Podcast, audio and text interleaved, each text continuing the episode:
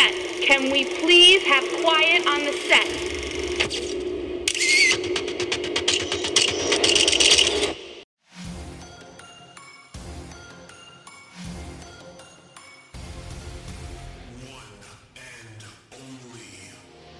Ladies and gentlemen, this is the Kings of the Rings podcast, where we keep wrestling royal exclusively on Wrestle Addicts Radio.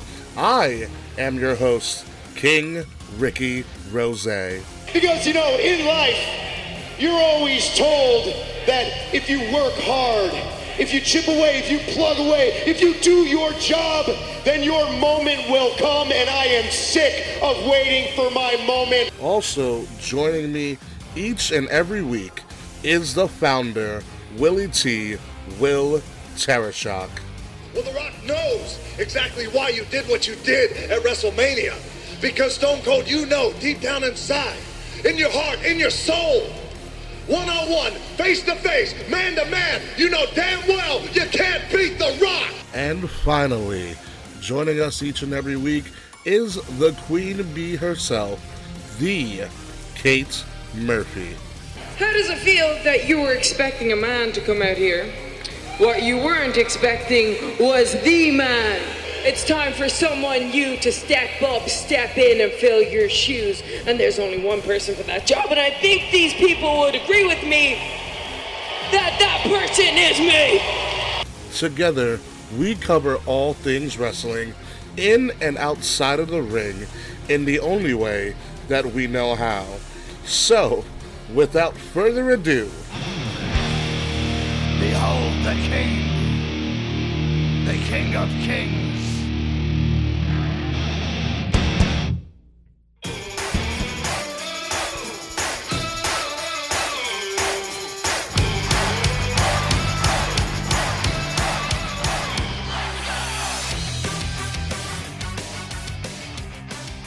Can you feel it, folks? Can you feel it in the air? It's the sights and it's the sounds of a lot of questions that still need to be answered before WrestleMania. Ladies and gentlemen, this is Kings of the Rings podcast, episode 188. There is no more barriers. There are no more pay-per-views.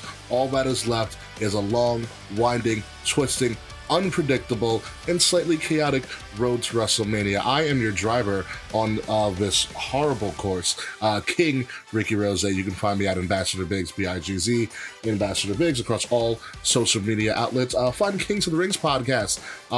Follow our social media at KOTR_podcast on Facebook, on Twitter, on Instagram. I was going to say like Twinstagram. Listen to us each and every week by subscribing to Wrestle Addict Radio wherever you listen to all of your podcasts. Leave a 5-star review. Tell your friends about us. Follow Wrestle Addict Radio on our social media at addict_wrestle on Twitter and Wrestle Addict Radio on Instagram and Facebook. Where would I be? My co-pilot, or sometimes the pilot or the driver of the car, where we go all across America with Mr. Will Tereshok. And of course, Will, I'm happy to let you know that our SummerSlam 4-pack tickets came in the mail today. So we are going to Boston for real. Yay! Man, if you're the driver, that means I'm riding shotgun, motherfucker. It's Willie T. It's T's and Thomas, ARASHUK. I feel like I haven't done an actual intro like that in a while, but guys, I am so ready to talk WrestleMania. It's WrestleMania season. We are going to get there. Well, I'm not, but I kind of wish I was, because this card is stacked beyond stacked, and I cannot wait. Kate Murphy, how excited are you to watch it from home with me? I'm sad I'm not going. Right? Like I didn't give a shit about Mania. Why was it this year as stacked, in New York? Like, last year I was saying, I'm like, how am I going to do this next year from home? But then I didn't think I'd care, but now I care. You had the option of coming with me, and you guys both said no. Yeah, well, my bank account's a little tight. Dude, that TV's still in the mail. Your TV didn't come yet? No, it didn't come yet. I'm going to check tomorrow. Along with my more expensive apartment, as well as a couch we bought, as well as my love seat I bought, as well as everything else I bought, my moonlight I bought. I bought a lot of shit. And you owe me the money for SummerSlam. Yeah, and SummerSlam, which I have to buy. Yeah, I have a bachelorette party. I'm going to Cali in January. And? and I work a more unstable job. So I I'm also a contractor, so I could be fired tomorrow. Oh, also the company I pay for, you know, the one I run. So the bank. I don't have the Bank of Dave, Ricky. I'm sorry. True, which the Bank of Dave actually has gotten me a gift for its that he told me about after he went and saw Taker. Is it condoms? No. Although condoms would have been great over the weekend, but that's another story for a completely different show and a completely different time. It wasn't condoms now. We should have had Dave on the show this week, actually. He was at Elimination Chamber, so he could have given us a lowdown on everything that actually happened. In Philly? Yeah, he was in Philadelphia. I totally forgot it was in Philadelphia. That's hilarious, by the way. You never heard of that before? No, I've never heard that before. I've heard the city of brotherly love, but Philadelphia is great. You know what they need in the brotherly love state? Condoms. I can't hear Philadelphia with hearing Flippadelphia from It's Always Sunny. Nice. Yeah, do you guys hear they're changing the Philly Fanatic? Why? Like they're changing the design of it. Also, the state of Philadelphia Phillies might lose the rights to their own mascot. John Oliver did a whole thing on it. All right, go watch it on YouTube. It's fucking hilarious. John Oliver said on his show, he's like, "Hey, all right, Fanatic, if you leave the Phillies, we want first dibs." They had a whole uniform made and everything. but Gritty safe, right? Gritty safe. Good. That's all we care about. But not my Fanatic was trending on Twitter. That's what happens. You spend all your money on Bryce Harper and it gets you guys nowhere. Fucking idiots. Fucking idiots. Oh yeah. So guys, before we get into stuff, I mean, March has been pretty crazy for me. It's only been like 10 days because I got jury duty.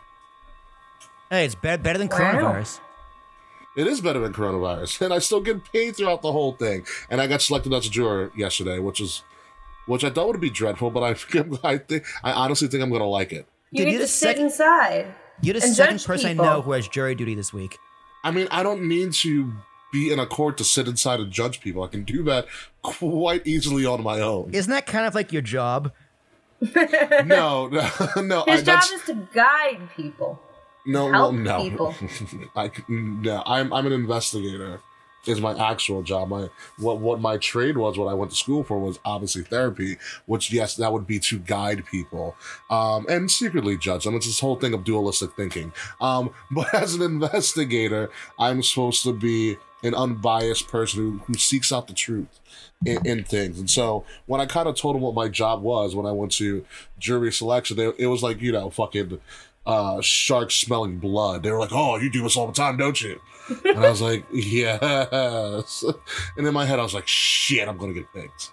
Yeah, you gave them boners, dude. Congratulations. Pretty much. Pretty much. I was like, "Oh, god damn it!"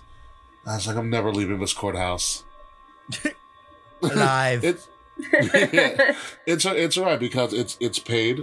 It's a paid 1 week off from work, and it's like a 5-minute commute. That's good. Oh, the Hempstead Courthouse? No. Mineola. Mineola. Yeah, Supreme Court. Come on. Yeah, right. White court. Yeah, we're gonna do things. We're gonna do things the right way. I gotta go through metal detectors every time I enter the fucking place. I forget that's any court, even wrestler's court, especially wrestler's court. They make sure the bottle caps and the beer get detected. Can you imagine? Can you imagine? If you don't go off, you have to turn your ass right around. Can you imagine that before we entered the elimination chamber, they had to go through a metal detector? That'd be great. Like, no weapons allowed in the chamber. Go fuck yourself. Yeah, right. Could you fucking imagine? But let's get into elimination chamber. It wasn't the greatest. Obviously, it's not supposed to be, but it's supposed to be kind of that last stop before WrestleMania. Elimination Chamber's always been in that weird spot where it's the pay-per-view before WrestleMania, and it's supposed to be a big deal, but it's not really a big deal. But sometimes it is, sometimes it isn't. Super Showdown kind of fucked that up, you know. But scheduling between both of those pay-per-views was really poor, so it kind of dulled everything. Yeah. Totally, 100%. You know, they really got to space them out or just have one pay-per-view between Rumble and WrestleMania because I think they'd be better off. They should just call it the Super Elimination Showdown. Don't give him ideas. On the fast lane to WrestleMania. Great Balls of Fire 2. Great elimination balls of showdown in the chamber at Mania Fastlane. With fire. With fire. On fire. Yeah, no. But Chamber did happen. Like I said, it wasn't a great show, but it wasn't a piss poor show either. It did what it needed to do for the most part for the bigger storylines. Looking at it, you know, the best match and potentially my match of the week, that tag team chamber match was actually fucking amazing. Yeah, because you have like 12 guys who can work, you know, and then Kalisto. Kalisto wasn't in the match. Oh, is Lindsay and who is he? It was Lindsay and Grand Metalik. Kalisto, I think, has been released. Whatever. Was he released? Was Kalisto released? I don't know. When's the last time you seen Kalisto? I think Sankara got released. I cracked the case, guys. Jake the Snake is bringing in Kalisto.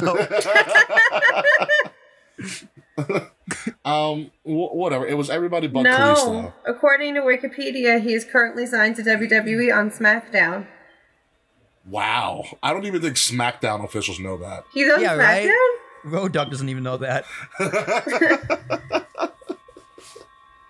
Oh, man. So, yeah. No, I thought the tag team match was great. I was really upset that Miz and Morrison won, but I think that's the idea, obviously, because I was hoping that we would get some inclination of a rekindling of a New Day and Usos feud, because they would just do magic on a Mania stage. Like, if you give the Usos and the New Day a proper 20 to 25 minutes at Mania for the tag titles, I feel like they put on an amazing show. Yeah, definitely. But, like, where would you put them in a stacked card, dude? Like, match placement, Vince must be like, fuck, dude, what did I do? Paul, help me out here, damn it. Well, there's so many singles matches. They haven't even announced the tag team championship, anything. That's true. Or the mid-card titles. The mid-card titles are kind of in limbo right now. Very true. I think the main card title, I think especially the IC, I don't know what the hell we're doing with the United States Luchador Championship at this point. The Mexican United States Championship. Yeah. The Latin American Championship. Pretty much. Latin American Championship. The United Latin States Championship. Exactly. I think the IC title has a better fitting into a storyline right now than the Latin American free-for-all. Yeah, that's a good one. Like, yeah. So, speaking of which, Sami Zayn, for the first time since being on the main roster, has finally won a singles title. It is about goddamn time, dude. Yeah. Yeah. You know what sucks? I'm happy for Sami. I've loved Sami Zayn's character. I loved everything about Sami, especially in his NXT run when he was the ultra-hot babyface for a long time. And he won, and I want to be super happy, but his character doesn't allow you to be super happy for him. I'm happy because it's Sami Zayn. Yeah, dude, it's effective. He's very effective. Y'all know I love Sami Zayn to death. So, like, no matter what his character is, I'm going to freak out when he wins. Yeah, no, he won. It was great. It's just he's playing like, you know, this kind of Fidel Castro's character. It's weird. At least the beanie, the pants. The only thing he's missing is a cigar, and you know, like murdering people. Yeah. But other than that, he's got it. Yeah, pretty much. This is the first time he's actually wrestled on a show in like what, almost a year? I think so. Since he's come back. Yeah, ever since he came back. It's like one of the first times he's wrestled in a long time. Like, he just became this really weird manager role guy, and then they just never let him back into the ring. But he's good. He's won the IC title. I think this is going to lead to some sort of either a fatal four-way, a ladder match, or maybe even a triple threat. Because I don't see him, Cesaro, and Nakamura lasting too long as a group. I have no idea. Like, SmackDown, like, when it comes to WrestleMania, Raw is pretty set. It's set. SmackDown is the main events are set. For the most, the smaller matches aren't. The mid card, and it's just like what is Otis and Mandy going to do? All right, that's all I care about. I just want to see Otis run through that. Oh, Luke and Nash also popped when Otis ran through the pod. All right, they popped for that. I think everybody popped when Otis ran through the pod. I think, because, like, here's the thing. When Otis ran through the pod, I don't know if that was supposed to happen, because he fell like that wasn't supposed to, like, that wasn't, like, a protected fall. Oh, no, that was totally supposed to happen. He's just that silly. But, like, if you watch how he fell, like, feet, like, straight leg. Like, that's how you break your feet, like, when you fall. I mean, you're also running through two things of plexiglass. True. Mm-hmm. It was just, here's what's gonna happen. The Otis, Mandy, and Dolph storyline is gonna be the last thing on the pre-show. Watch. Probably. Yeah, it's not main card material. Sorry. It's gonna end with Otis and Mandy making out, tongue and all. Yes. And then Mandy's gonna be amazing. Knee him right in the balls. It's gonna be a fake out live sex celebration. Oh no! Absolutely not. Not allowed. Well, no. Not on my watch. No, I wonder how negotiations were about to go on. I was like, all right, Mandy, you're gonna go out there and you're gonna make out with Otis. Excuse me? For $50,000. Okay. No. 60. 65 and you got a deal. No, 65 and I'll come out. And he has to use mouthwash.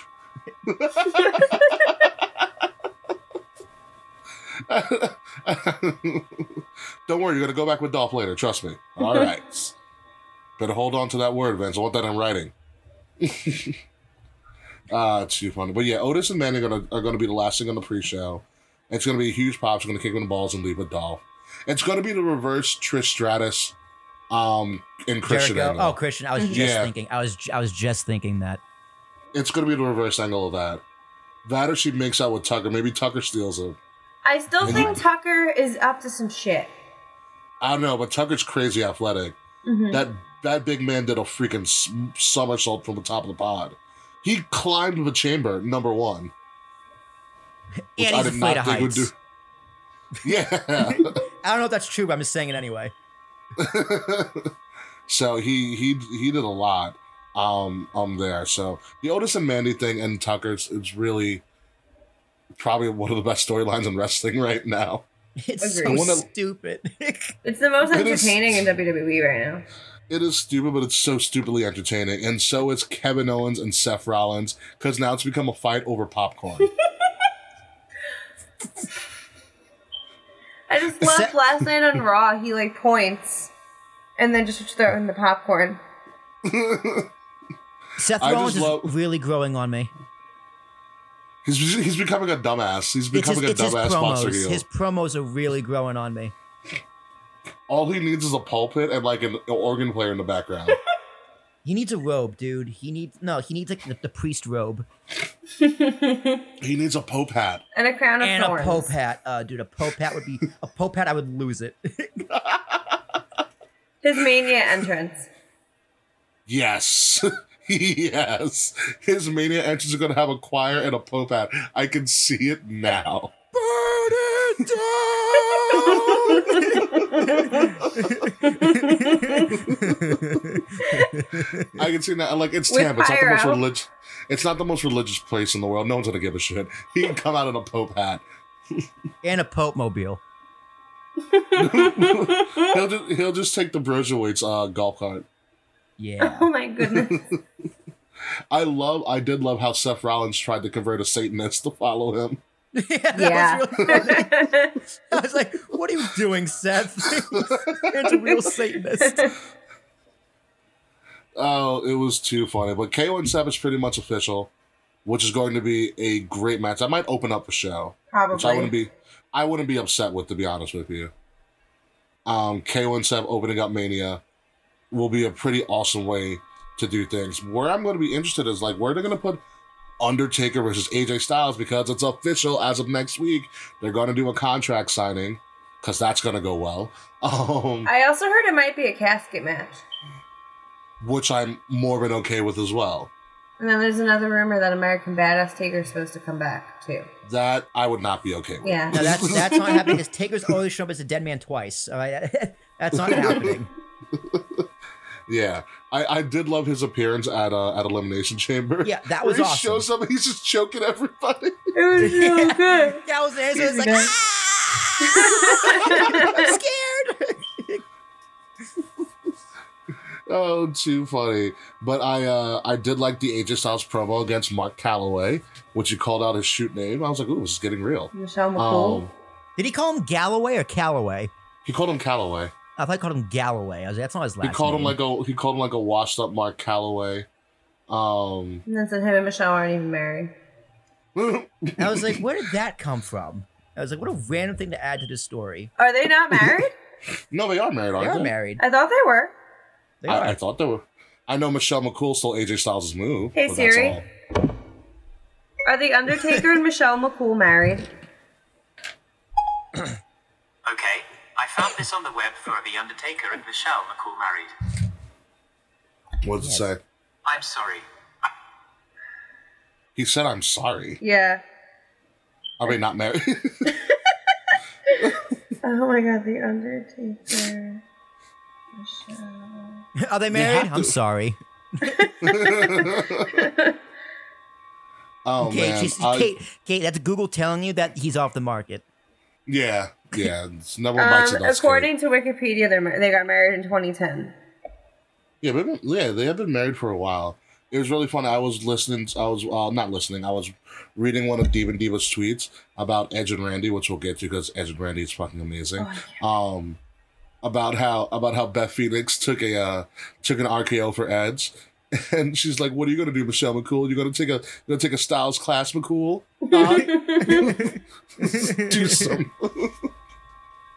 Oh man, but let's sidebar to it because Undertaker and AJ, Phenomenal One versus the Phenom. I finally predicted it into existence after 3 years of saying this on the show, something like that. It's been long enough. Something like it. It finally happened.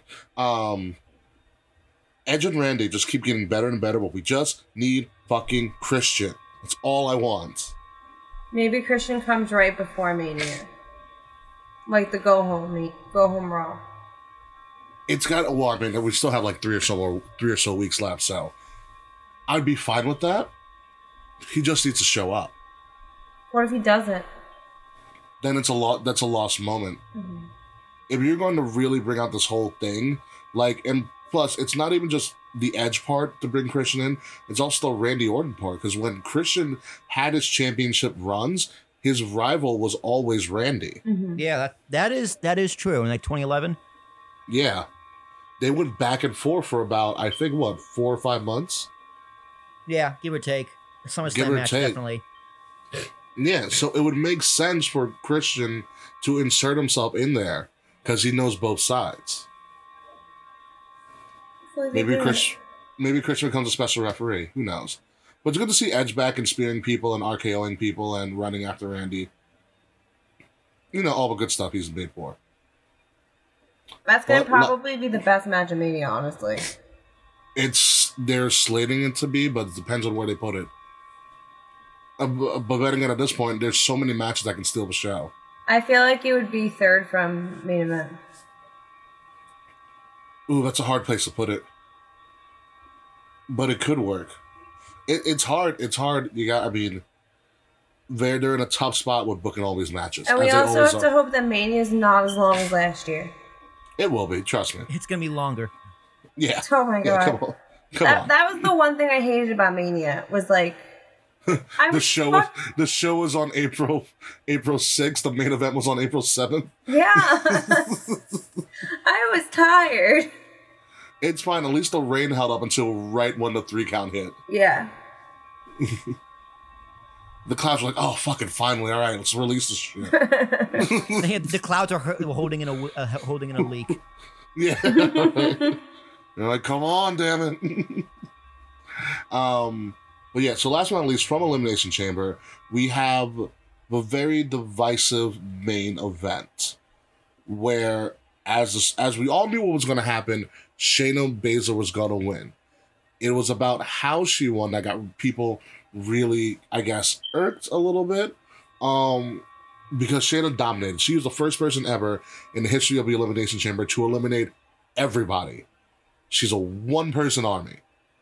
Okay? She is being built as the Brock Lesnar of her division. Just this unstoppable kind of force of a woman. Okay? And that's how she's built up to be. We say WWE doesn't build characters with their storylines, but we just got a story being built with this person. We just got character development, and now we're kind of rejecting it. And I find that very, very interesting. I just don't think Shayna Baszler is worth the hype. I've never found her to be worth the hype. You know, to an extent, I agree. It's like she has the look, she has the presence. She has the promos, but then the bell rings. Like, I'm not captivated by her at all. I lose interest during her matches. Does she need an elevated moveset? Or a more varied moveset? Yeah. She just needs to not be boring in the ring. Her matches are boring. It's Elimination Chamber was boring. And she herself is not exciting. You can say the same thing about Brock. Brock doesn't have a varied moveset. Brock's matches are predictable. Brock's matches, for the most part, aren't really that exciting. Brock matches are a joke. They're not boring, though. In essence, they really are. What do you see? Suplex here, suplex there. Someone's going to try to make a comeback. Brock's going to sell for a little bit. Then they'll suplex again. Then the person's going to do one last comeback. And then you think they're going to win. Then Brock all of a sudden comes up out of nowhere, pops up, F5, someone wins. That's a Brock match. Brock's like the Pythagorean Theorem, all right? It works every single time, no matter what. The Pythagorean Theorem is not about it working. That's exactly what it is. It works. Yeah. What is the Pythagorean Theorem, anyway? I think it's A squared plus B squared equals C squared. Correct, yes. Yeah, it's the Pythagorean Lesnar, all right? No, it's not. No, it is not at all. You know what it is? I can understand why the crowd was really upset about the main event. Because I don't think it was boring, because I think Shayna Baszler did show a more vicious side than what we normally see out of her in her matches, especially because it was the chamber and stuff. Like, she killed some bitches in there. Like, Liv Morgan should have a concussion. Okay. She should have two concussions. Liv Morgan got thrown around like a ragdoll. I also, by the way, side note, am really loving Liv Morgan in, like, skin-tight black. It's great. Week. Oh, like, God. Ush. Yeah, she is a sight to see all the time now.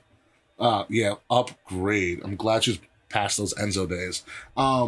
But you know what I think it was? It was, and I mentioned this before we went on air, but it was she did a clean sweep really quick, like almost too quick, and WWE still kept the same time frame in between pods. Like, it's really funny because during the Royal Rumble, you can clearly see what WWE like cuts out time here and there. Mm-hmm. Yeah.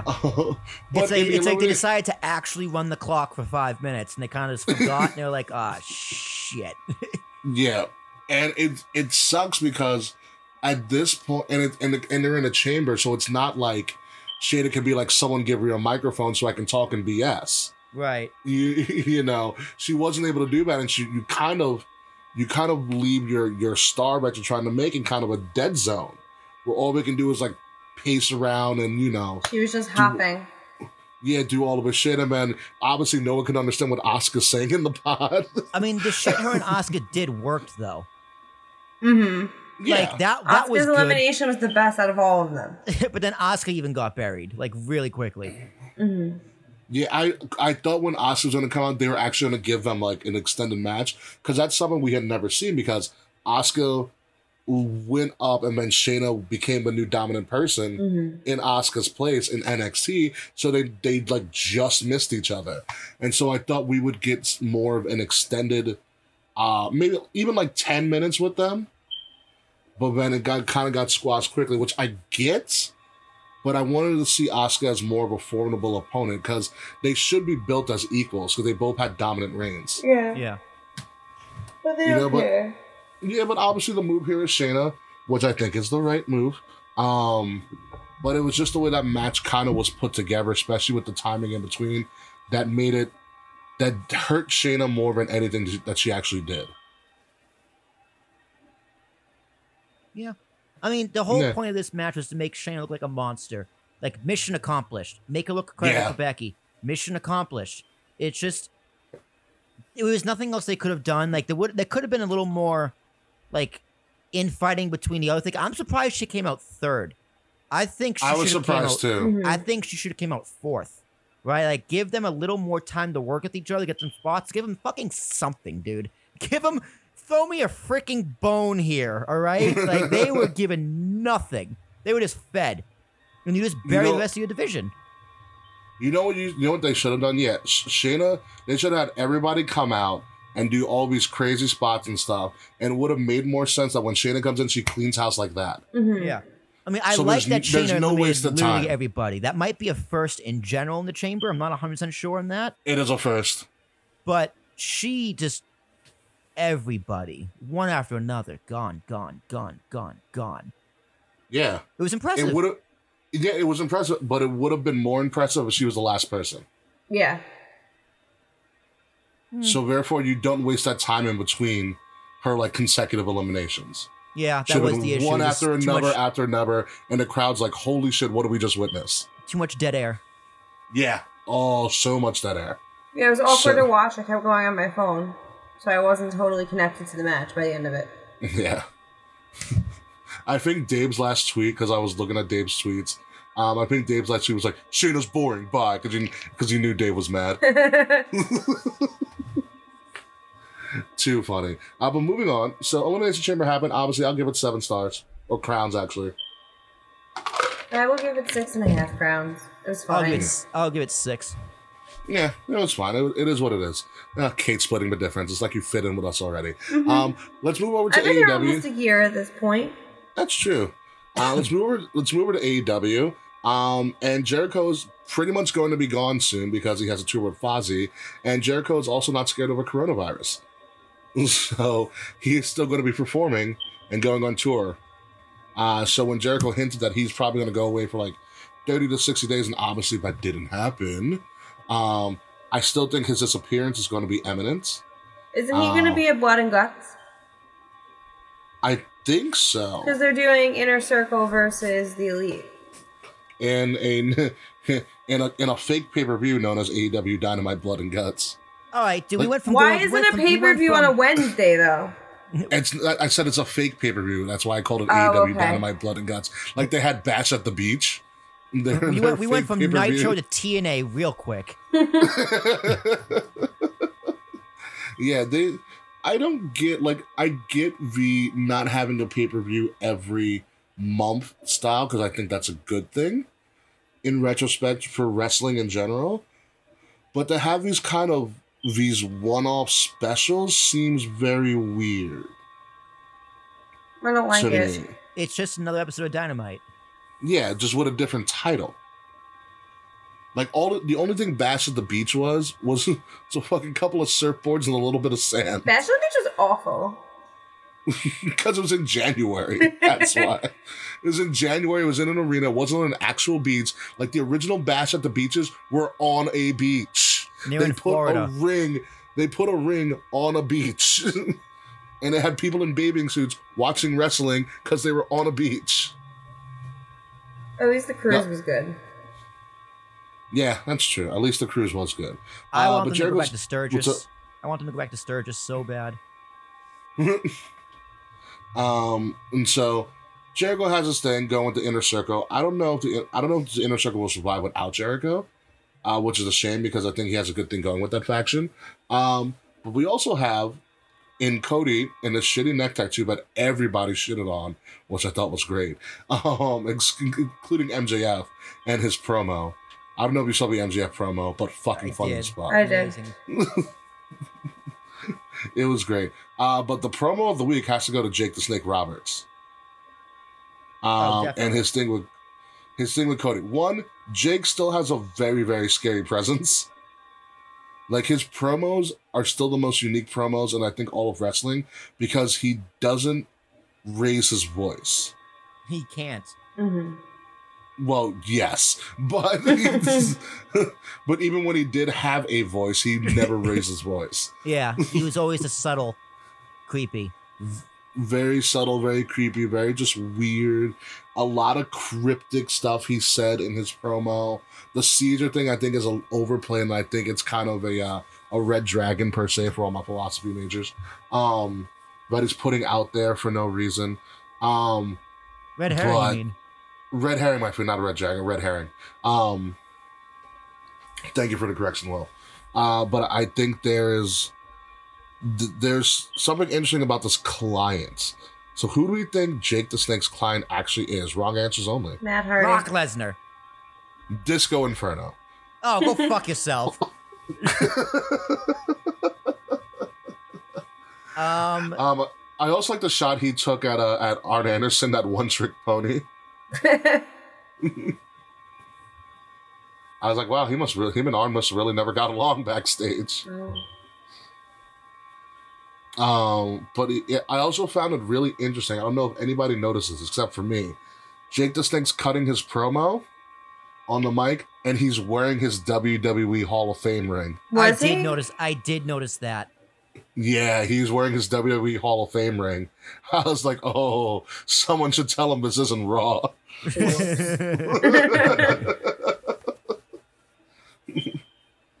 Yeah, so there was this really dumb fan theory that went on. I'm going to call it dumb because it was fucking stupid. But I got tagged in about it. And somebody was like, all right. They were like, all right, so Jake the Snake called Cody Caesar. Oh, my God. Caesar died on the Ides of March. AEW is doing Dynamite on March 18th in Rochester. Brody Lee's from Rochester. Yo, Brody Lee's going to show up. Honestly, I did think about Brody Lee. I did too. Not in that context. Not for any of those reasons, but because who else is there? Is no one else. Well, there's Lance Archer, who's reportedly signed with AEW. Lance Archer was apparently supposed to show up on AEW and then didn't. Yeah, that's bad. Mm-hmm. Okay, number one. You also have Matt Hardy, who could be showing up, and Matt Hardy could also be the Exalted One. There's a lot of questions in AEW about who's. Well, by the time this airs, the second part of the Free the Delete series is going to come out, which is going to fully explain. Sure, maybe it will, maybe it won't. But, I mean, it could be Brody Lee, but not for any of those reasons that some idiot put together on Twitter, because none of that makes sense. It would have made more sense if it was on the Ides of March. Mm-hmm. But March 15th is fucking Sunday. Okay. Okay. And the fact that AEW is doing a show 3 days after the Ides of March means absolutely nothing. Literally nothing. Yeah.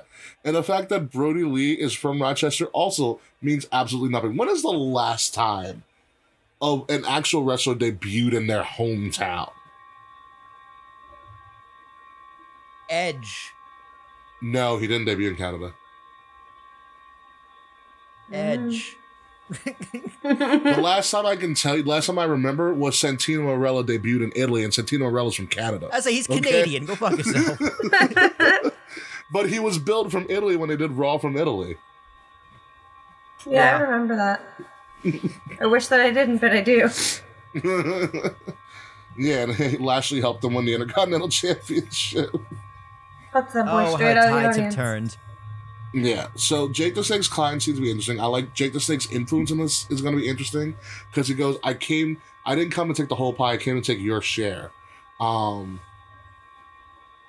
it's very interesting because I think the whole Caesar thing is, like I said, is overplayed, but I think it's everything else that Jake said in his promos is what is going to be interesting, where he talks about, you know, a snake takes what he wants, and, you know, I was been told you never turn your back on someone you respect or someone that you're afraid of, and he turned his back on him. That was amazing. Yeah, that was a great way to end. So amazing in every way, shape, and form. I was just like, oh, this motherfucker still got it. Yeah, Jake still can cut a promo like no one's business. Like no one's business. So whoever he is, he's bringing in somebody that's gonna pretty much cut Cody down to size because he thinks Cody's getting too big of a too big of a head for his own good, which I like that storyline. And I'm interested to see where that goes and who's going to be the one to cut Cody down.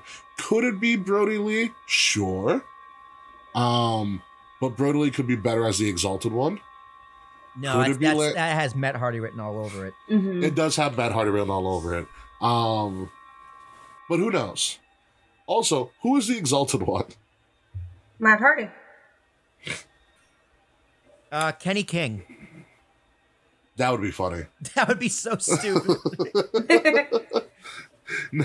Or what if it's Matt Taven? Black Machismo. Who I found out used to date AJ Lee. Oh, that guy fucked up.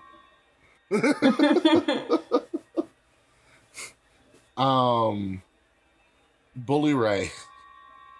Oh, God. Yikes. No, please. Only if his bike was involved. Santino Marella. Santino Marella is the Exalted One. Didn't Santino show up on the other Daikyo? Am I wrong? Colt Cabana showed up. Fuck Colt Cabana. Like, who walked out with someone that gave him a hug recently on AEW? Maybe it was at Revolution. Wasn't Arn? Well, Arn was out there. No, for some reason I think Santino Marella showed, because maybe I was just high or just watching it, dreaming. I have no idea, but the fact that you're dreaming of Santino Marella is really scary. Dude, I have wrestling dreams all the time. I had a lucid dream in high school once that I was wrestling Rey Mysterio. Did you win at least? I aimed for the knees and I still lost. Are you serious? She gets 619 after aiming for the knees. Dude, I was just like rolling in bed and I was just like, dude, I had one of those dreams I knew I was awake, but I was still dreaming. It was very bizarre. Well, lucid dream means you're able to control what happens in the dream. And you still fucking lost? I still lost, dude. My brain did. I like Rey Mysterio. I don't know what to tell you. You chopped away. I chopped away with pride. Nice. So I think Jake the Snake's client is obviously going to be Eva Marie. Stop. Oh, Could you imagine? The internet would break. I'm here for it. You know what? Fuck it. Eva Marie for Exalted One 2020. Goldberg is Universal Champ. Eva Marie is the Exalted One. Let's keep it going. Honestly, if you think about it, Eva Marie would play a great Exalted One. She doesn't have to say shit. All these random dudes can be praising her presence. Doesn't have to wrestle. And all she has to do is look pretty. Which she does a good job at anyways. Have her wear a mask. Have her be like Dashing Cody Rhodes. Remember Dashing Cody Rhodes angle? Dashing Cody Rhodes was the best Cody Rhodes. I don't want to hear anything different. That neck tattoo is horrible, by the way. That neck tattoo is so bad. There's a petition for it, too. And the GoFundMe. To what? Get it removed for laser removal. There's seriously a GoFundMe? Mm-hmm. That's amazing. Yeah. That is... I want to see how much it's raised. All right, so I'm going to say it's raised $3,000. Well, what's your bet? Oh, 1,500. 1,500? Okay. 15,000? I don't know, dude. Wrestling fans is stupid. $15. I'm going to say 3,000. All right, let's see. What do we got? So the goal is $10,000. Okay. Do you want to hear how much they've raised? Yeah. $25. Oh, I was close. I was so close. You're still over. It doesn't matter. No, I said $15. Oh, my fault. You're on a year one. Yeah. 25? Really? That's it? Who are the donators? Dave Malkovich. Okay, someone named Chris Bass donated $5. Someone named Brandy Reynolds donated $5. Someone named Brandy Reynolds. Someone named John McCartney donated $5. Someone named James Cornette donated $5. And someone named Jim Cornette. You mean Jim Cornette? Yeah. And someone named Michael Kennedy donated $5. So Jim Cornette, Mr. Kennedy, Brandy Rhodes. Oh, yeah, right. Yeah. There are There's like what? Comments with the donations. What do they say? James Cornett wrote, "It would have been less of a turnoff if he got Dusty's birthmark tattooed on his stomach. It's like a bomb pop nutted on Bart Simpson's face. Give Hangman a bull rope. That's his definitely action figure the real Jim has Cornette. One. That is definitely Jim Cornette. Moxley's looks like Christian Bale's machinist." And then Michael wrote, "Oh God, I'm donating because I've been through cancer twice, and yet somehow neither of those near-death experiences were anywhere near as painful or humiliating as the pain and shame I felt when trying to watch Cody Russell MJF while violently facepalming at the garish and nauseating midlife crisis that was going on the side of Cody's neck. Speaking of which, it's been like 6 hours now, and my hand is still attached to my face. Do I have to seek medical treatment for this like you do with a boner or what? Because if I'm going to make a trip to the ER, then I guess I better get the doc to have a look down there, too, since I've been existing in a persistently erect state ever since Orange Cassidy's entrance pyro somehow managed to give even less of a fuck than he does." Oh, my God. That dude went in King of the Night, that guy. Wow, that was beautiful. So, yeah, if you want to donate to the Cody Rhodes tattoo removal, they've raised $25. Wow, that shows you how cheap marks are. Can I give $5 to that guy? Can we make him an honorable Patreon member for that? Wow, that was beautiful. I love it. Also, shout out to our patrons. Love you guys. Yeah, shout out to our new patrons. We got brand new patrons coming on here and there. So, yeah, join our patrons, $5. We have a merch store. We have merchandise coming on. We've sold almost like $100 worth of merch in less than a day, by the way. Shut the fuck up, really? All right, how much of the stuff that we bought? What's up? How much of the stuff that we bought? No, the Vaz family bought some stuff. AJ bought a shirt. Oh, yeah, AJ did buy some stuff. Mm-hmm. She's phenomenal. Yeah. Isn't it? Mm-hmm. Wow, keep denying. Keep denying. Anywho. So we're going to go check our merch and see what other merch we can put together. When we come back, we're going to talk a little bit about NXT, a little bit about SmackDown, and some notable stars returning to SmackDown this upcoming week, and some other stuff going on, including an FCW documentary, WWE has a no-touch rule, and Dave Meltzer has officially lost his mind. We'll be back after this. Dave Meltzer watches wrestling. Greetings, one and all. This is your Prime Minister speaking, your favorite Canadian, Mr. Fretz, from the Game Changer podcast. You are listening to Wrestle Addict Radio. They say there are tons of wrestling podcasts out there, and you can definitely find one that fits you. Quite frankly, truer words have never been said. Be it as it may, please be aware that we here at Wrestle Addict Radio are about to embark on a conscious effort to open the creative envelope, so to speak, in order to entertain you in a more contemporary and much more educated manner. Even though we call ourselves a wrestling podcast network, the keyword in that phrase is wrestling. Wrestling extends far beyond the confines of WWE and AEW, to name a few. Wrestling takes many forms, from the intergender moments going on in Impact Wrestling, to the nostalgia going on in NWA, to the creativity and the hard-hitting explosiveness that occurs over in New Japan Pro Wrestling. You can clearly see that wrestling is a place for everyone. We at Wrestle Addict Radio feel that you, the wrestling podcast listener, are quite frankly sick and tired of getting your intelligence insulted. We also think that you're tired of a simplistic reasoning of WWE is way too mainstream and AEW is for the marks, just to name a few as an example. We know that you, the wrestling podcast listener, are tired of having your opinions made fun of and ridiculed on big social media platforms like Twitter and Reddit. Surely the idea, reasoning, and lack of logic behind statements such as "this sucks and I don't like it because I said so" is definitely passé. Therefore, we here at Wrestle Addict Radio have embarked on a far more innovative and contemporary creative campaign that is far more invigorating and extemporaneous than ever before. You see, we are responsible wrestling podcasters that work hard to bring you the outrageous, wacky, and wonderful world known as wrestling. Wrestling is for everyone, no matter what race, creed, gender, sexuality, and anything else that you identify as. Wrestling if done correctly, is a unifying bond where we can all celebrate and collectively suspend our disbelief, if only for a moment in time, for the sake of enjoying ourselves and the enjoyment of everyone around us. This does not mean that we will always agree. Quite frankly, disagreement is a positive thing.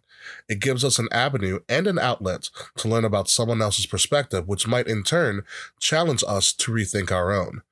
As divisive as our community can be at times, we have the power to make a positive change, and we here at Wrestle Addict Radio look forward to becoming the leaders in that change. If this is your first time listening to us, then welcome to a positive wrestling community. If you have listened to us before, then thank you for your continued support. Ladies and gentlemen, my name is King Ricky Rose, your general manager of Wrestle Addict Radio, the cure for the common wrestling podcast. What's up, guys? This is Nate the FN Great, yielding to royalty because you are listening to the Kings of the Rings, only on Wrestle Addict Radio. All right, ladies and gentlemen, welcome back. Kings of the Rings podcast exclusively here on Wrestle Addict Radio. We are coming back now with some breaking news. According to our very own buzzing Queen Bee himself, Kate Murphy, Nia Jax has been officially cleared for competition. So the person who is not like most girls should be coming back and is slated to appear on SmackDown this Friday.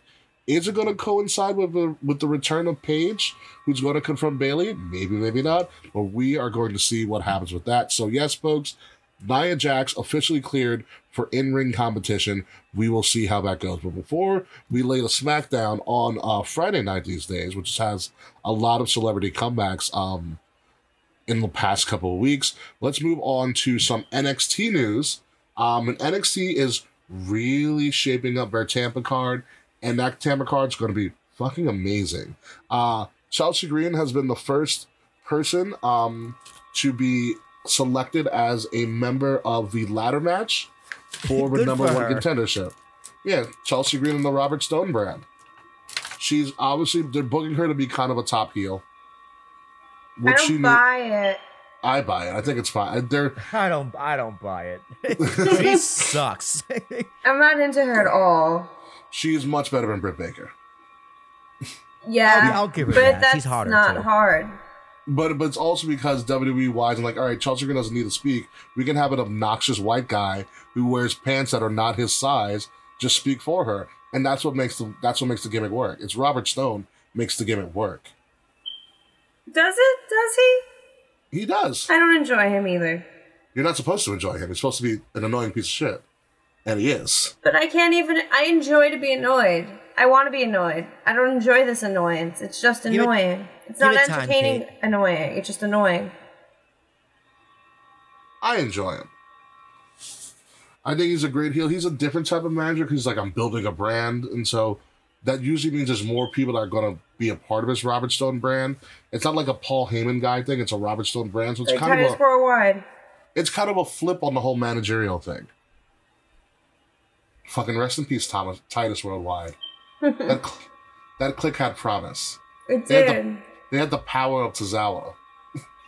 I forgot that even happened. So fuck you for bringing it back into my memory. The power of Tozawa was great. He helped them win the Cruiserweight Championship. Yeah. I hate you so much. That was a great time. I love that faction. I don't care. I wore Titus Worldwide when we went to New Orleans. That is the last time that Christina was happy with us and took a picture. Wow. Speaking of which, I totally forgot about this, and I was going to open up the show with this, but it just, kind of clicked in my head now. It's been 1 year since we flipped the wrestling podcast world on its head, Will. Oh, yeah? Yeah. Hey. It showed up on my time hop over the weekend, like the entire Twitter argument we had.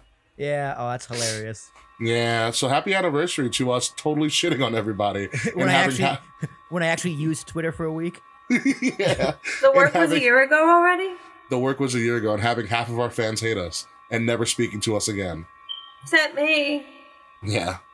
You know what's real when, like, pretty much every member of the Valkyrie at the time was talking to a different one of us, trying to figure out what was going on. Oh, it's officially been a year since Nikki texted me. Yeah, baby.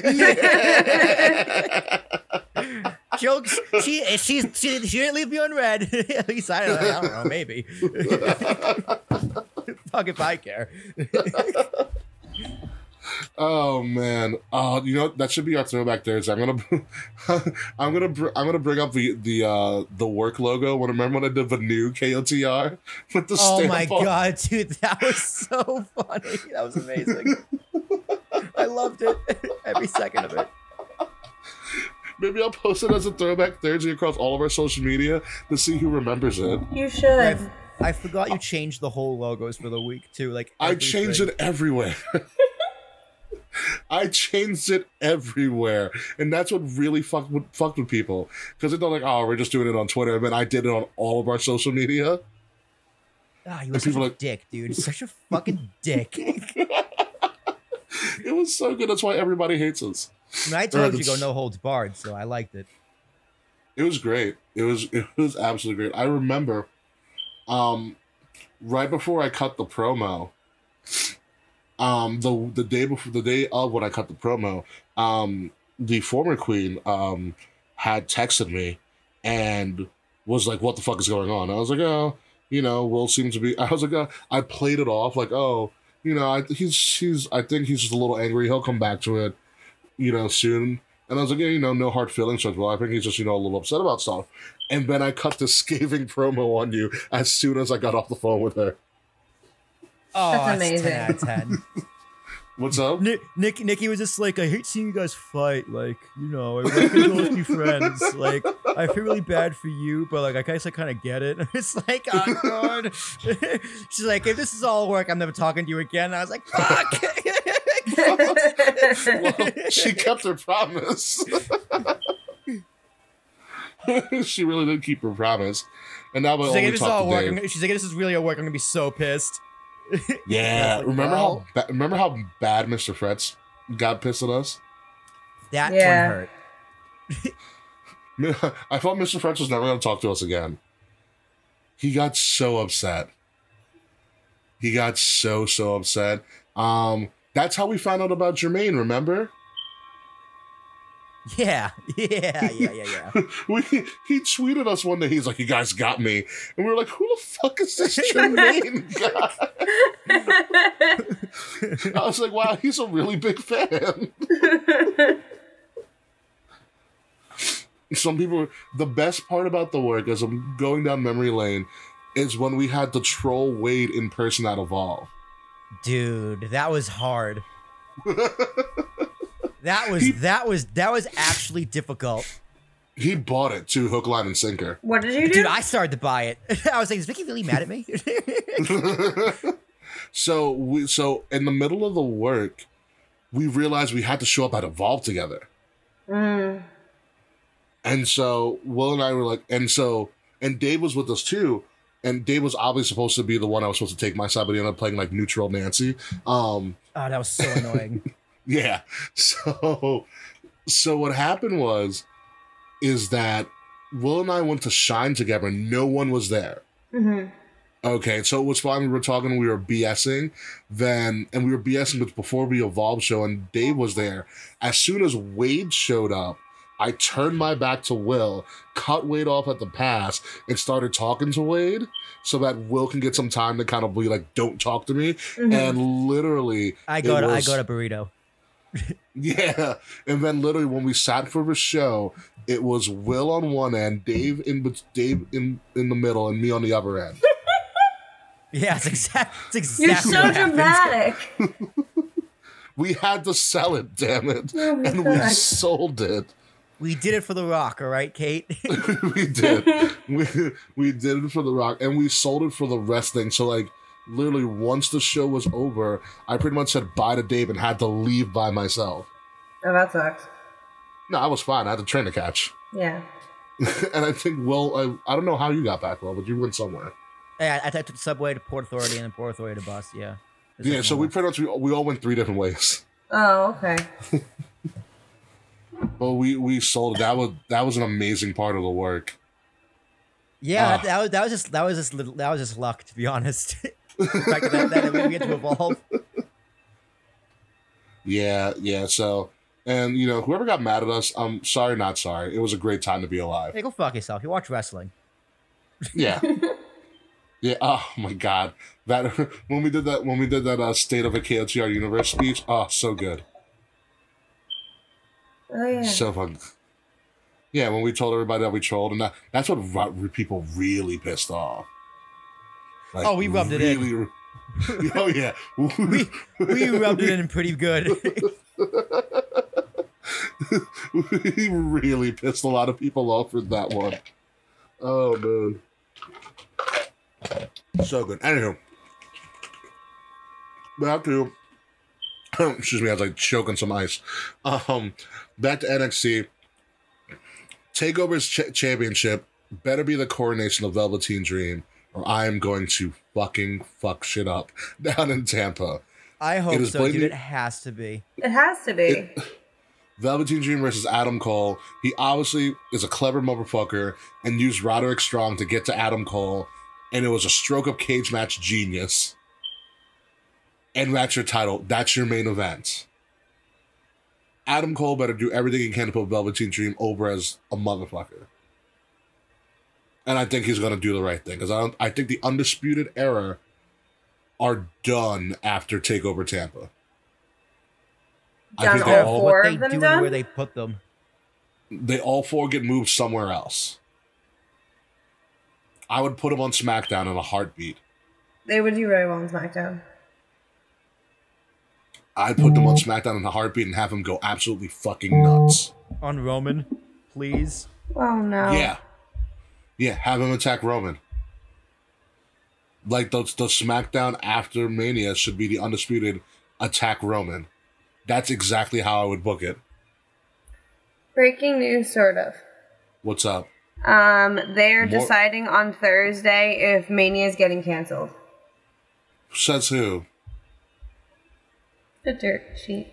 Yeah, no, fuck that. Mania's going on. We're going to talk about how Mania is still going on. All right, actually, let's talk about that right now. But I see somebody from CBS Tampa is reporting that the city of Tampa and Mayor Jane Castro meet on Thursday to discuss canceling or postponing major events due to coronavirus, WrestleMania being one of them. And then he tweets about saying they will meet on Thursday to discuss the event. Okay, all right, so let's put it this way. It's real. No, let's put it this way. WrestleMania...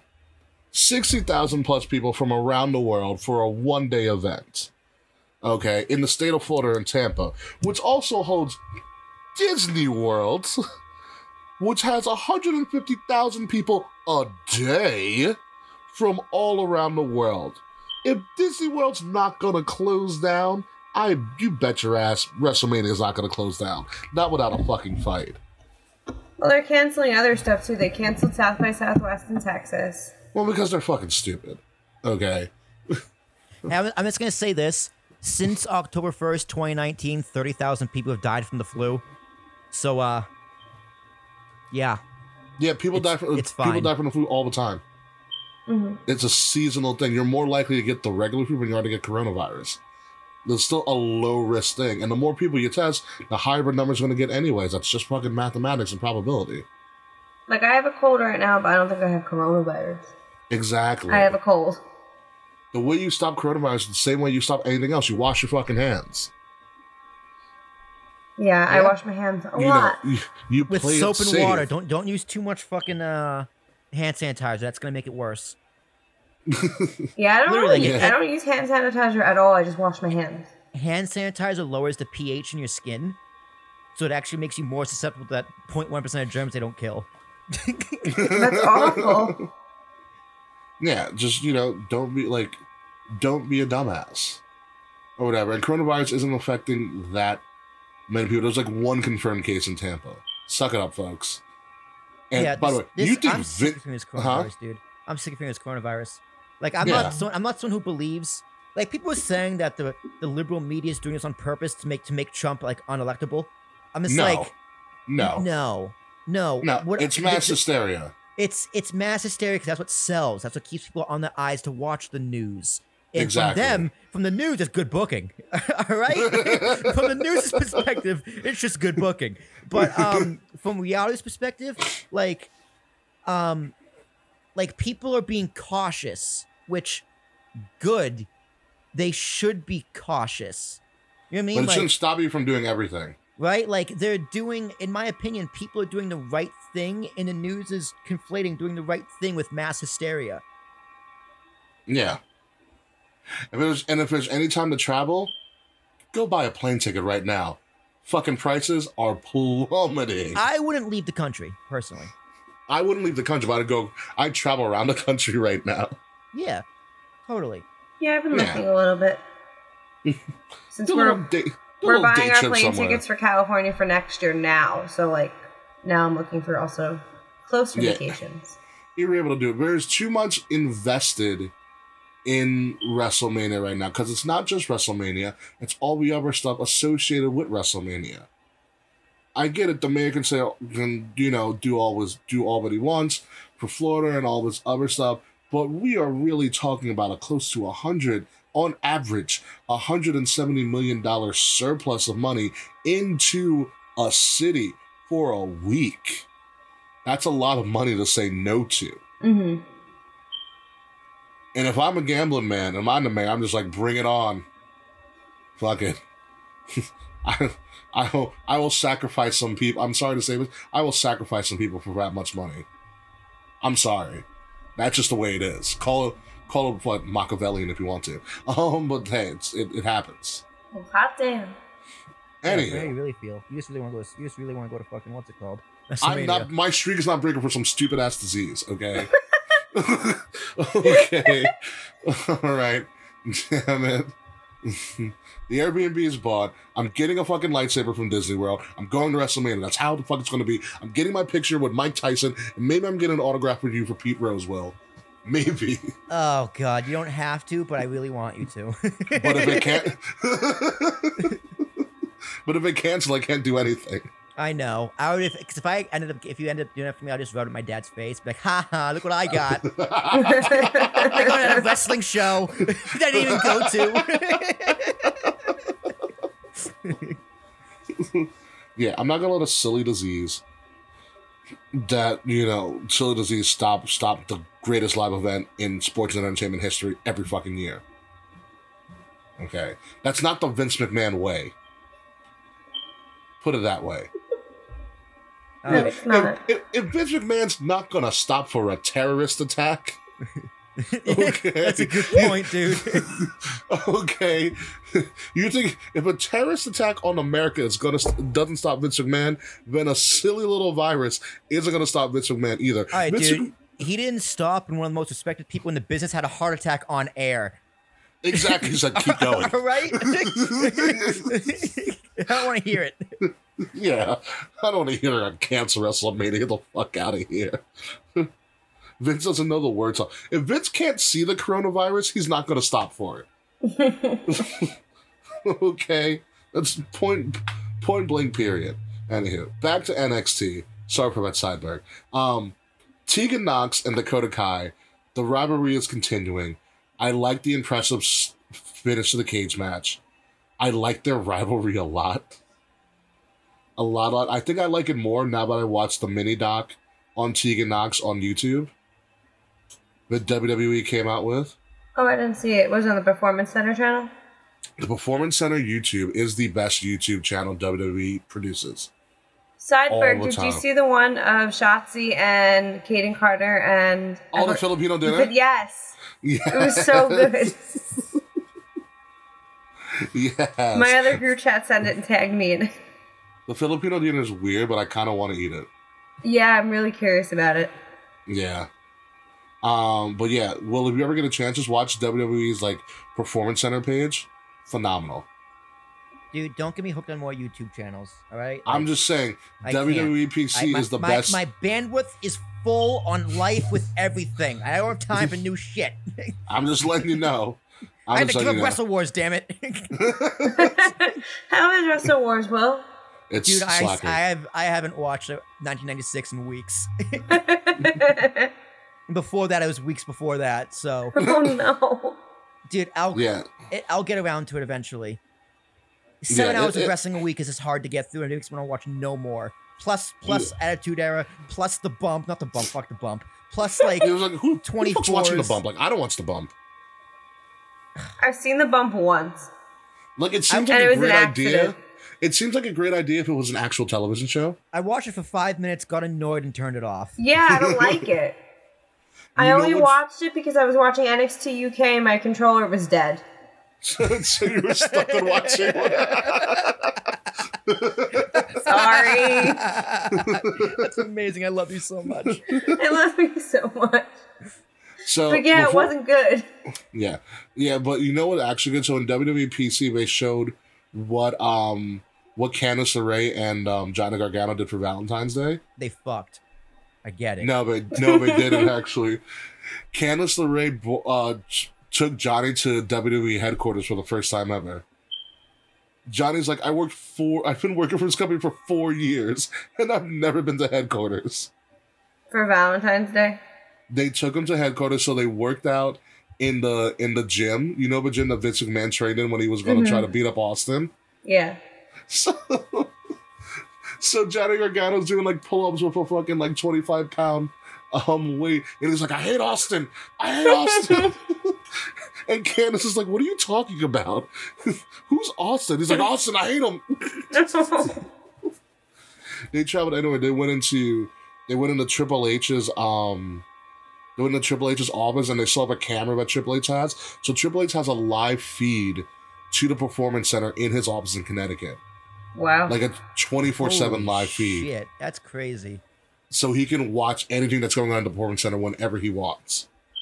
Talk about obsessive. What's up? Talk about obsessive. That's a daddy. That's the daddy of NXT. He needs to watch his children. It's like his nanny cam. His nanny cam? Love it. Yeah. They're also, which they finally revealed is true, because there was a legend about the WWE headquarters that there's this room called the merch room where it's full of all this random merchandise that you can just take for free. What? And they found the merch room. So they took merch for free? Yeah, it exists. And then, yeah, there's a merch room in headquarters where you can just take all, like, it's like a bunch of action figures and all these shirts that they've never sold. You know, so it's a lot of cool shit in there. And they also went to the warehouse. I want to go. They went to the warehouse where they keep all of the stuff. Like, all the different rings. They have, like, 27 different rings. And they have rings strategically placed in different countries around the world. So when they, like, tour, like, to the UK, there's already a ring in the United Kingdom. I would hope so. That's so smart. That they, like, it's that they put there on purpose. With a ring. So, but they had like all the different caskets that the Undertaker's used. They've had all the different props that have ever been used in WWE, all in this one massive warehouse. They have CM Punk's contract. If I ever go to the warehouse, I'm gonna be like, "Where's the fist? Show me the SmackDown fist." Dude, I would just bend over, put my ass up against it, and be like, "I'm getting fisted by a SmackDown fist." I'm getting a smack laid down on my candy ass.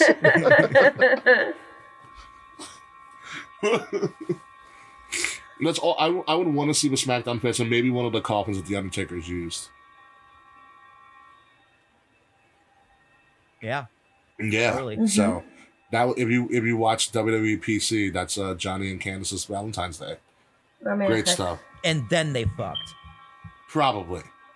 Nice. Probably. Nice. Nice. Johnny Gargano and Candice are like the perfect couple. They're ridiculous. So moving along to SmackDown. Obviously, we talked about Tegan and Dakota. SmackDown, Paige is returning. Like you said, she might be having this thing with Nia. She may be a proxy for Sasha. Who knows what's going to happen? But Bayley is the one superstar that has not really gotten a WrestleMania match solidified yet. It's because she sucks. Not that she sucks. I think she's becoming a better heel. Right now, and she's coming into her heel character, she needs somebody there to just face her. And I think what would be great, this is obviously me fantasy booking here, is if you pulled Sasha and you did a double turn. But you would have had to started a double turn and planned the seeds for about months ago. Yeah, and Sasha's been out years ago and then didn't pull the trigger. Yeah, that was also a sad state. I'm just so bored of Bayley. Like I just don't care. I'm not compelled. Her title reign is long, but it's not great. It was fine. I mean, like I said, I love the heel turn, but I think the only person she hasn't faced and dominated is Sasha, and Sasha needs to be that opponent. But for some reason, they're so reluctant to break them up as a group, and I don't know why. They're better enemies than they are friends. Because Bayley's not as strong as Sasha, and they don't want to. Fuck it. Sasha needs to have a legitimate reign as champion. Sasha's never been able to defend the title, not even the tag title. Not at all. Okay. Give Sasha her moment. Let her get at least one win as a champion under her belt, and let's see what she can do with it. Talk about the most useless belts in all of wrestling history, those women's tag titles.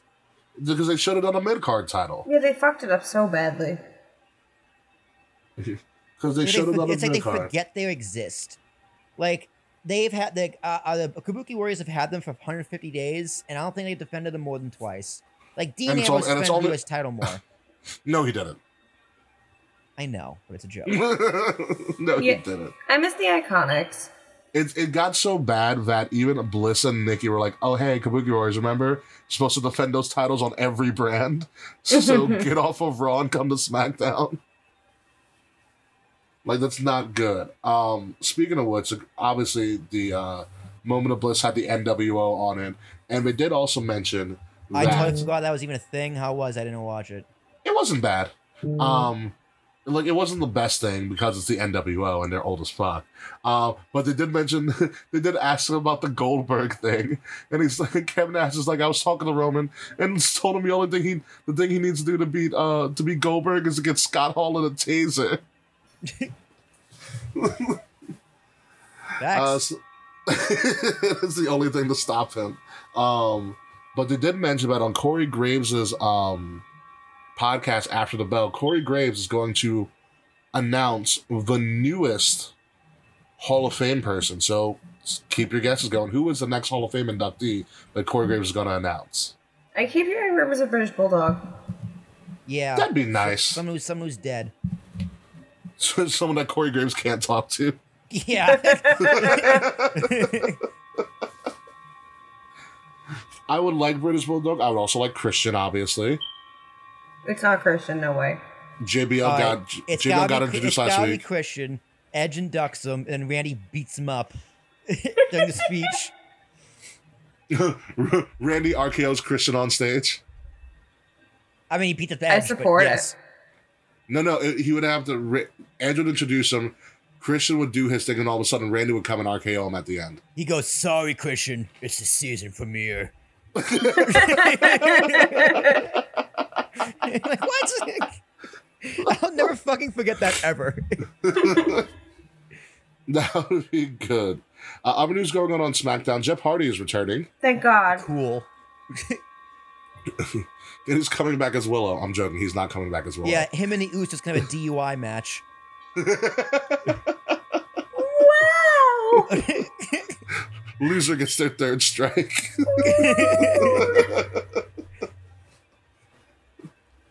Oh, man. But, yeah, Jeff Hardy's returning. That should be an interesting boost to the SmackDown brand.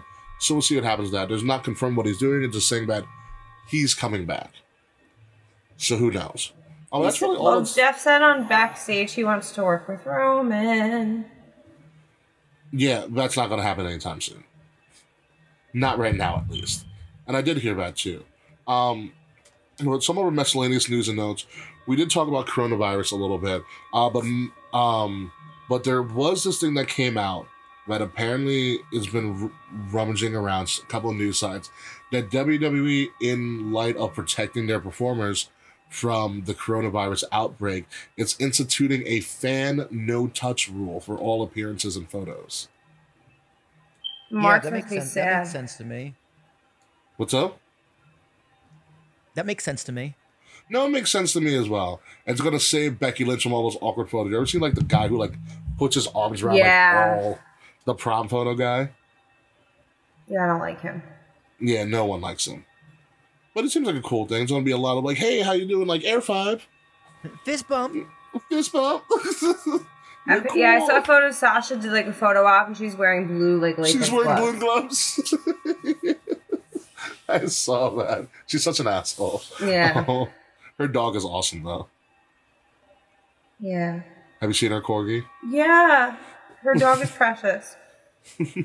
Her dog gave her a crossbody on camera once. So there's the WB no touch rules. That's going to be great for access photos. Should be really, really interesting. Also, I don't know if you saw it as well, but Will, have you watched the FCW documentary? No. I saw it the other day and I was like, fuck, I can't wait to watch this. I started it and then I fell asleep.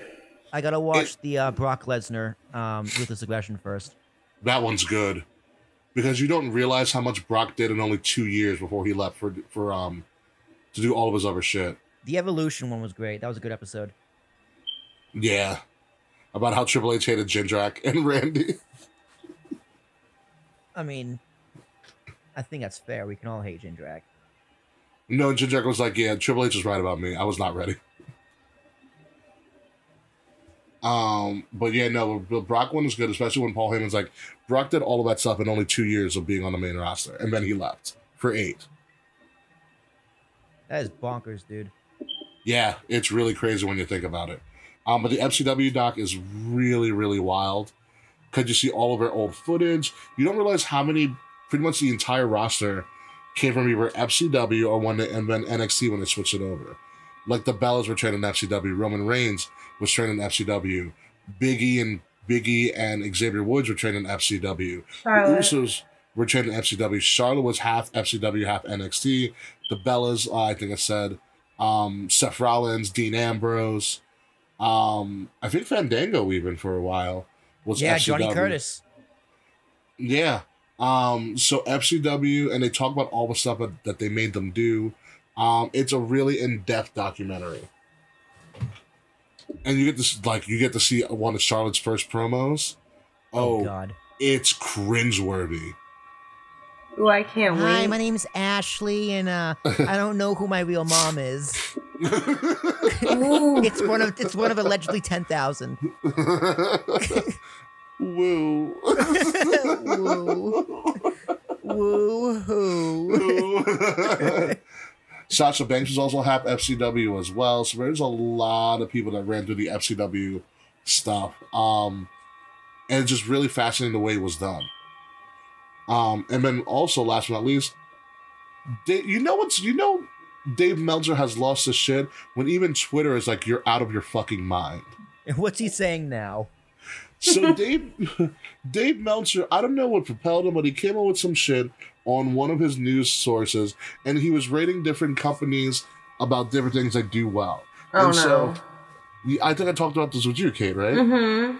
So Dave Meltzer rated WWE the worst wrestling company in the world. It's because all his sources don't give him anything good anymore. And you know it's bad when even the marks of wrestling Twitter are like, Dave, you're out of your fucking mind. Dave, have you seen the Mania card? Like, you can't say that's the worst company in the world. Like worse than Ring of Honor? Yeah. Like, that's hard to do. Ring of Honor is horrible. Mm-hmm. Ring of Honor is so bad, a wrestler was able to buy out their company. Ring of Honor can't even get their crew members to watch the show. and they're there. And they're paid to be there. Maybe.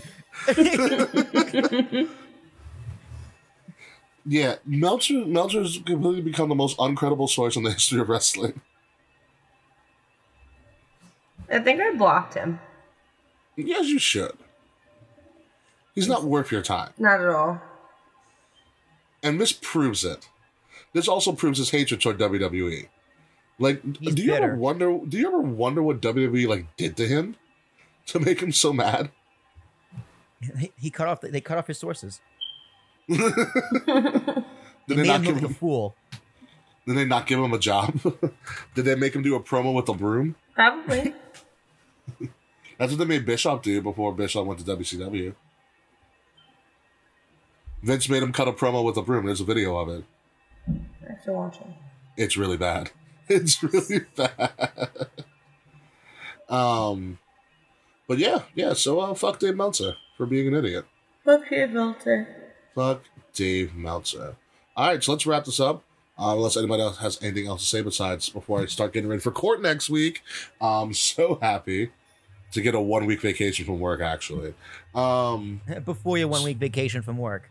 Before my 2 week vacation from work, actually. Fuck you. So yeah, March ends up right. March ends up being really cool. So I have these first 2 weeks, and now I have this 1 week in the middle, which is right around which is going to be St. Patty's Day next week, where I'm not even at work. I'm in court for maybe probably maximum 6 hours if you include the lunch break that they're going to give us between sessions, which is a 5-minute drive from my house. And then I have one more week of work, and then I go off of work for the next 2 weeks on vacation. Because I'm not scared. Because I'm not scared of a fucking virus. That's why. And my vacation spot is a great location for spring break. Titties. Yeah. And lightsabers. It's really what I'm more interested in at this moment. It's getting my fucking lightsaber from Galaxy's Edge. Well, yeah, that's more exciting.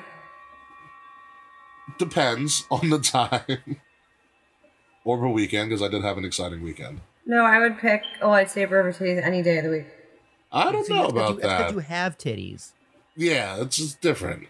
That's true. Like, you're used to them. Yeah. Man, thank God I don't have titties. It would be a nightmare. I would just be playing with my nipples all day long. I don't know how, it would be bad, dude. Notice anything different about me? I promise you would get bored of it quickly. Oh my God, is it cold in you? I didn't know. That should be a good. That would be a good poll. Lightsabers or titties? Oh, titties. We know what? Titties. I think we should put a poll out there. I think it's closer than you think. Well, look at our fan base. Like I said, I think it's closer than you think. It could go either way. Okay, that's a fair point. I think we need to make this a poll on Twitter. I could post a poll up and say lightsabers are titties. I think you should. A 1 week poll. Like, what would you rather have, or what would you rather play with? What would you rather play with? Oh, titties. I don't know. Are you joking? Hey, Luke! Would you rather play with a lightsaber or titties? He says titties. Hey, Nash! Would you rather play with a lightsaber or titties? Did he say lightsaber? He also says titties. I don't know. Lightsaber's pretty dope. Like, if I can cut somebody's head off, like, imagine slicing bread with a lightsaber. Fucking amazing. That'd be amazing. Slicing anything with a lightsaber. Like, think about that. You can't do that with titties. Titties are like a one-trick pony. With a lightsaber, you can be cutting anything you want. Yeah. Like heads off. Exactly. Or you could use the lightsaber for interpretive dance. That's not something we'd use a lightsaber for, but okay. No. King of the night. Match of the week, obviously. I'll go first. Match of the week is obviously the tag team elimination chamber matches. That was just absolutely fan-fucking-tastic. And it gave a Lucha House Party something to do. So match of the week, tag team match, elimination chamber. Can't remember. Will? Oh, me? Okay. I'm going to say the AEW main event with Darby Allin. And you love Darby Allin. Darby Allin's great. Yeah, and AEW, I keep telling you, dude, AEW is doing the best job of making him look good. No, he is. Well, we should dress you up as Darby Allin for Halloween. That's too much face paint, dude. I don't know. I'm still mad at Andrew Dice Clay. I'm still upset about that one. Andrew Dice Clay was a great idea. I take that back. I'm gonna go the cage match with Tegan Nox and Dakota Kai. That was really good. The clever ending. Yes, very clever ending. And by God, Tegan Nox is just cute as a button. Oh, she's so adorable. Oh, I just want to pinch her cheeks. I mean her cheeks. All of the cheeks at this point. Watch her mini doc. You'll fall in love with her even more. She has the best voice, the little Welsh accent. I just want a picture of her dimples. That's such a weird thing to say. That's why I say them. She does have great. She does have a picture of her dimples. She does have a great cheek structure. Happy episode title: Picture of her dimples. Picture of her dimples. Oh my goodness! Don't knock a good jawline and good cheek structure. Let me tell you. Oh, I appreciate good cheeks, but come on now. Trust me, I appreciate good cheeks too. I'm all about the cheeks. Cheeks. I'm like Biggie on a New Day. All about the cheeks. Clap them cheeks. But my match of the week does not feature cheeks, but features balls. My match of the week is Daniel Bryan versus Drew Gulak, because apparently Daniel Bryan's ball sack came out. Oh yeah, I heard about that. We forgot the men's elimination chamber. Daniel Bryan and Drew Gulak started off the show with a technical classic in Philly. Yeah, but just for no reason. No story behind it. It was amazing. Absolutely fantastic match. And it's going to do more for Drew Gulak than anything. And if this is the position that Daniel Bryan's going to be in to elevate some of the younger talent, then he's doing a great job at it. And it's a great position for him to be in because he's still over no matter what.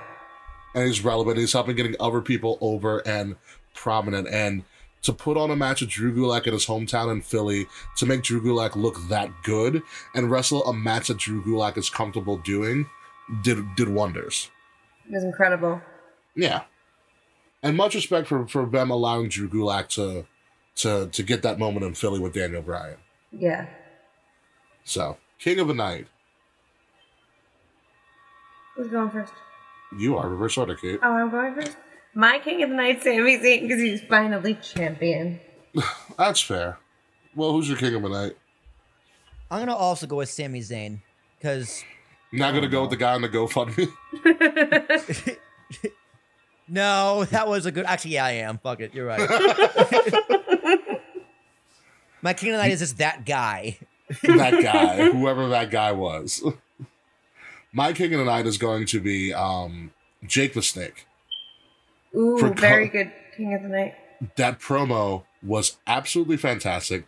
I still don't know what half of it means, but I know, but that was one of the best endings I've ever seen in a promo, where he just dropped the mic and walked out in a true OG fashion. I'm also still wondering where half of his hair went. Because I was also really weird. He sold it for drug money. Probably. But at this point, is there anything else before we get the fuck out of here? I asked my lightsaber versus tits question to someone else, and he said tits. I'm losing this fight. I don't know. I'm kind of with you on the sabers, because here's the thing. I think we have to really bring this argument into it's lightsaber. But, when you mean titties, it's, one pair of tits. You're not going to get, all the titties. Yeah, you get one honestly. You get one lightsaber or one pair of tits. You get titties of your choice. But versus a lightsaber of your choice? Yeah. Yeah. Color, crystal, whole fine yard. Want a dual saber? Cool. Okay, fine. I'll agree. Man, Ricky, you just got to play with more titties, dude. I'm just saying. I trust you. I played with enough boobs in my life. I've had my fair share of great New York boobs. Trust me. And clearly not if you're choosing a lightsaber or a nice pair of titties. Not at all, really. Oh, that's the episode title. Lightsaber versus titties. We're doing Mario Day. Dude, we've three running titles right now, and I don't know what to do. It'll be called Mario Day. But as we get to closing or whatever, the Mania season is kind of in full bloom, and we have a lot of special things in the works, as I have promised before. We have a couple of guest hosts coming, including next week on St. Paddy's Day, after my second full day as a juror in court. Balor Club guy, the world famous Balor Club guy, will be joining us as an official guest host. Yes. Oh, but that means, Ricky, you know what that means? First guest game. Oh, I'm so excited. I forget what the questions are. Yeah, I remember him. Ballad Club guy reached out to us and wanted to be on the show, gave us his availability. He's coming on St. Paddy's Day. Really look forward to having him on. In the future, I think on Easter Sunday, we're going to do a special edition show with those wrestling girls. If you guys haven't heard about them, they are a great all-female wrestling podcast that talks about everything in female sports entertainment. We're looking to have Easter Sunday. Long way. It's an Easter Sunday. It's probably going to be a War Room special. Okay, I was going to say I don't think I'm around Easter Sunday. I have a family. Okay, whatever.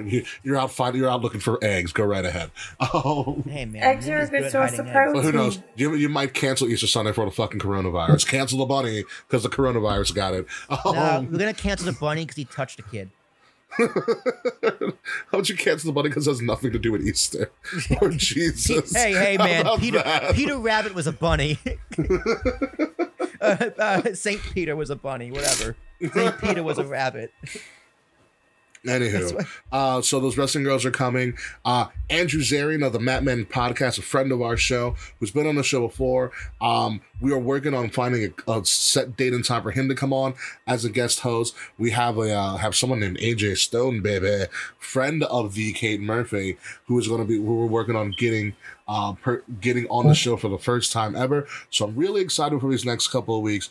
A lot of guest hosts coming for the next month,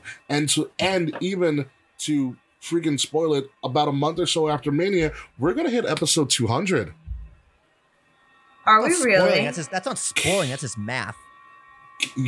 Kings of the Rings episode 200 is coming this spring, probably around May or so. So we're going to be preparing for episode 200. We're going to be reaching out to people. I'm going to be so loaded. I'm going to be so loaded. We're reaching out to you guys for videos, memories, exposés, all these different things. Because I want to make KOTR 200 episode or 200 celebration episode a lot crazier than our 100th episode. And our 100th episode is probably my favorite episode of all time. Yeah, honestly, it is. It was, yeah. And we did that with a lot less technology than we have now. Yeah. Do you